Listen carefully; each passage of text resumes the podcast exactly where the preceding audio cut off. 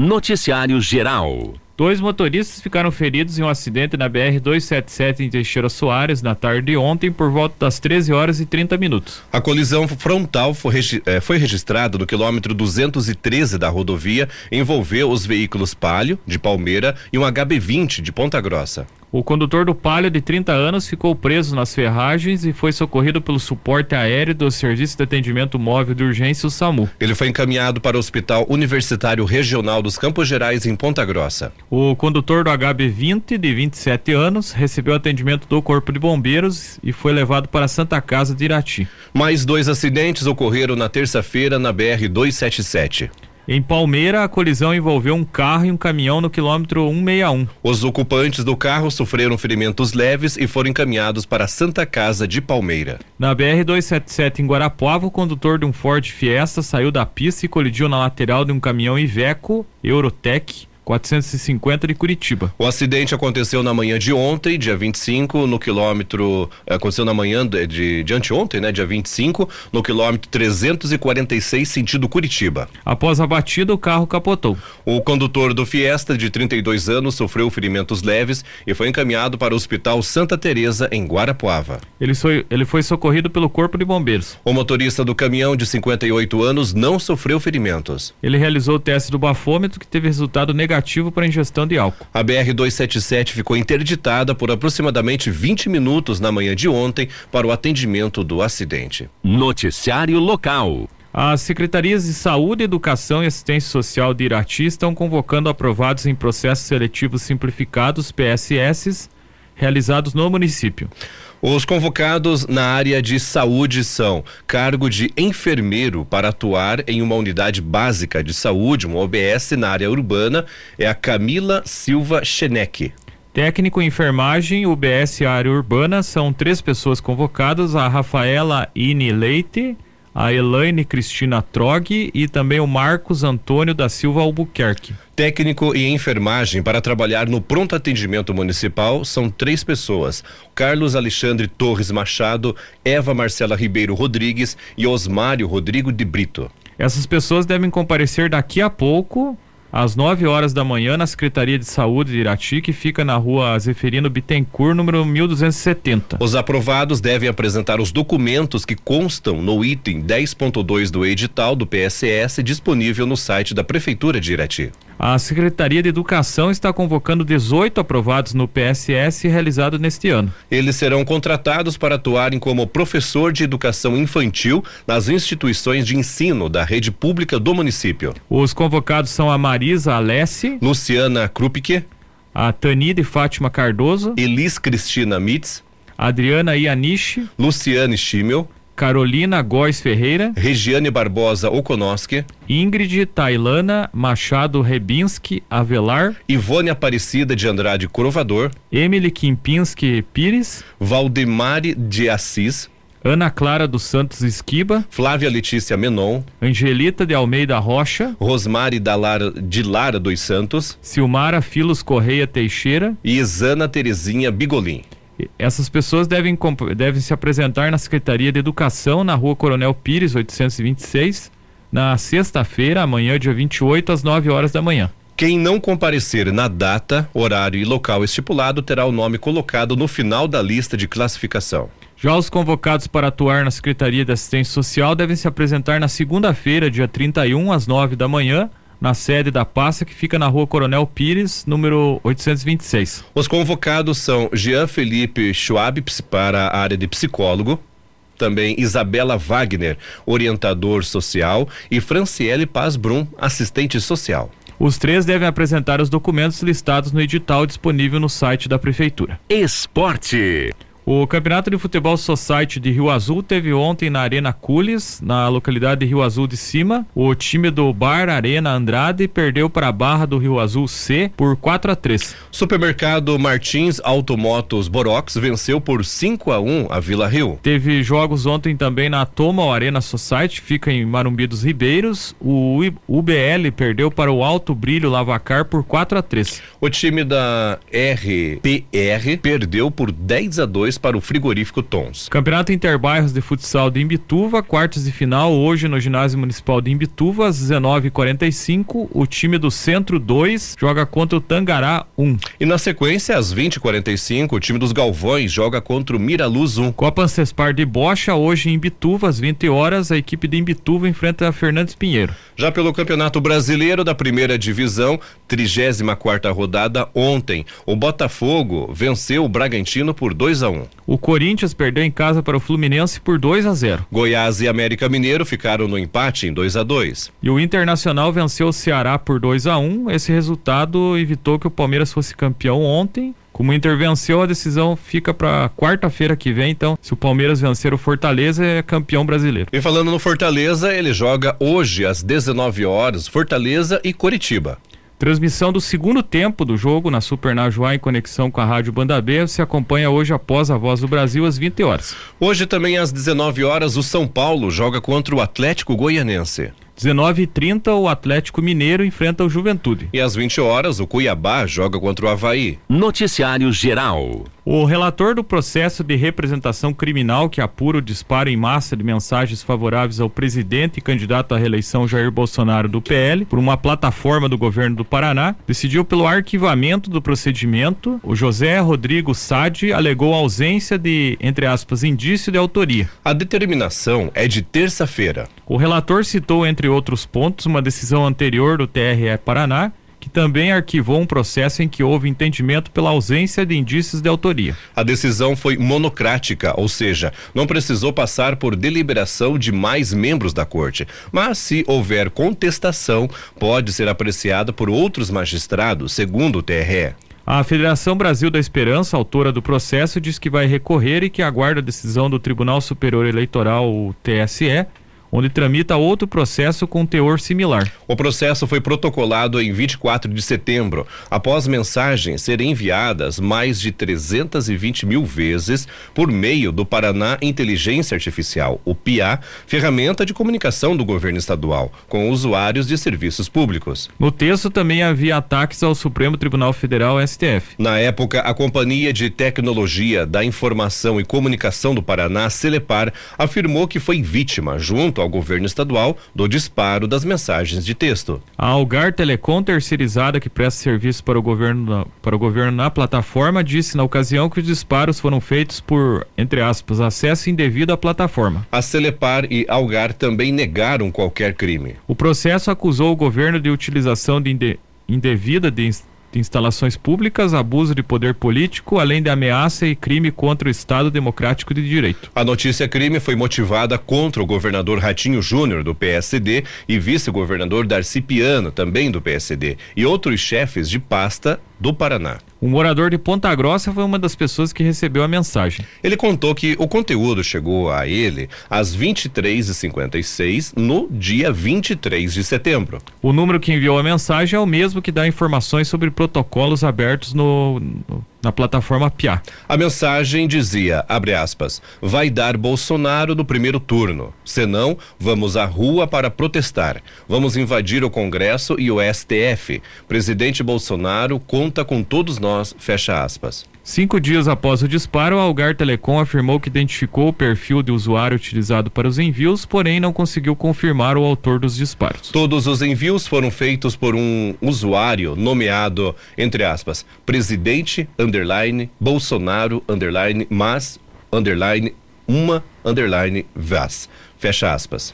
As informações são do portal G1. Noticiário Geral. O presidente do Tribunal Superior Eleitoral, TSE, o ministro Alexandre de Moraes, negou ontem o pedido da campanha do presidente Jair Bolsonaro do PL para investigar supostas irregularidades em inserções veiculadas em rádios. Na segunda, a campanha afirmou que o presidente teve 154 mil inserções de rádio a menos que o candidato Luiz Inácio Lula da Silva, do PT, nas últimas duas semanas. O magistrado considerou que os fatos narrados pela campanha ao TSE foram, entre aspas, extremamente genéricos e sem qualquer comprovação. O presidente do TSE também solicitou que seja investigado eventual, entre aspas, crime eleitoral com a finalidade de tumultuar o segundo turno das eleições por parte da campanha à reeleição do mandatário. Na decisão, Moraes explicou o funcionamento da veiculação de propagandas eleitorais e ressaltou que a fiscalização cabe a coligações, candidatos, federações e Ministério Público Eleitoral.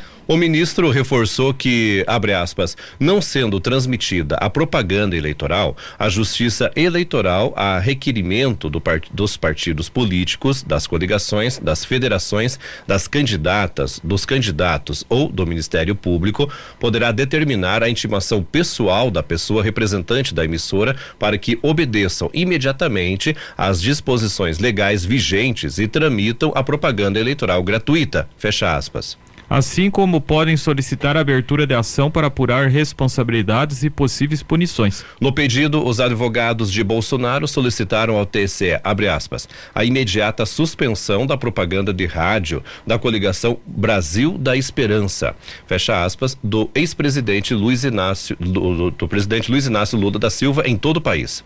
Após apresentarem a primeira versão da petição na segunda, Moraes solicitou que a defesa da campanha apresentasse provas das alegações feitas. Na decisão desta quarta, o ministro determinou que o procurador-geral eleitoral Augusto Aras seja acionado para apurar, abre aspas, possível cometimento de crime eleitoral com a finalidade de tumultuar o segundo turno do pleito, fecha aspas, por parte da campanha de Bolsonaro. Moraes ordenou também que a Corregedoria Geral Eleitoral seja intimada para apurar, abre aspas, eventual desvio de finalidade na utilização de recursos do fundo partidário dos autores, fecha aspas. Além disso, ele determinou que o caso seja encaminhado para o Supremo Tribunal Federal, o STF, no âmbito do inquérito que investiga a atuação de uma, entre aspas, milícia digital.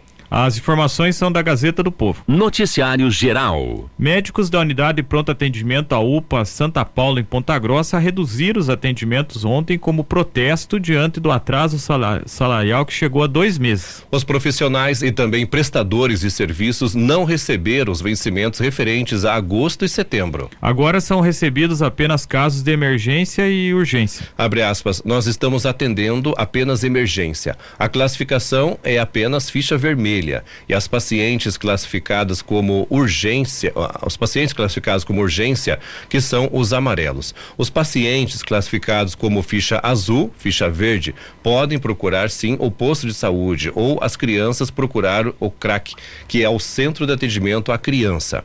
Mesmo sem receber salário, a gente manteve os atendimentos. Então nós optamos por tentar reduzir um pouco, né? Porque a gente precisa receber. Todo mundo tem conta. Fecha fecha aspas, afirmou uma médica que atua há mais de 10 meses na unidade e está com os salários atrasados.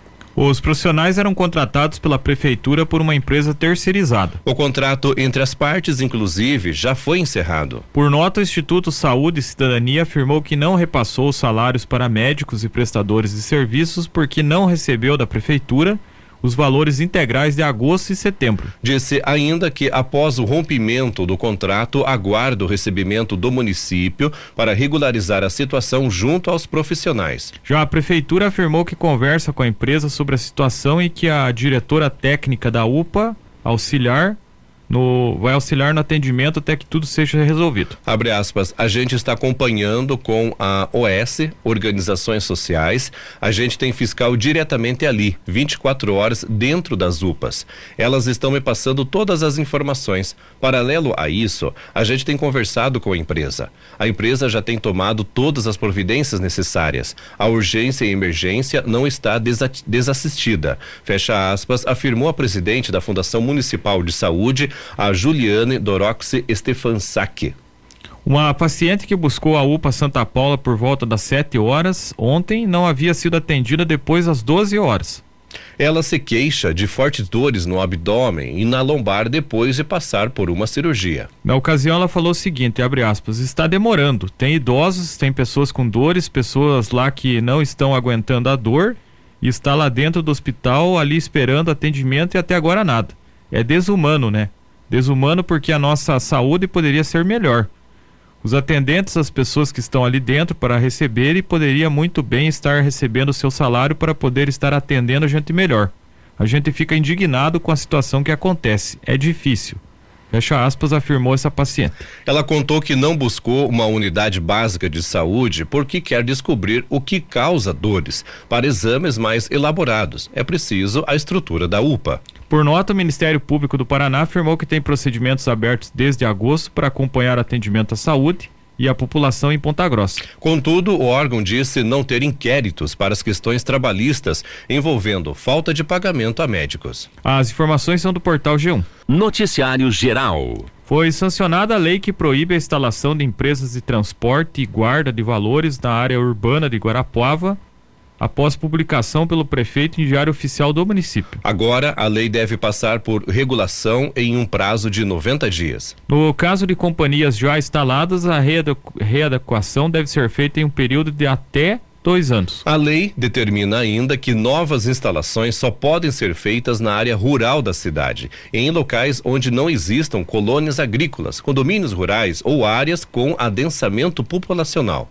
A sanção ocorreu após o veto do prefeito Celso Góes ser derrubado pela Câmara de Vereadores. Também está prevista na lei o pagamento de multa em caso de descumprimento da legislação com valor duplicado, se houver reincidência.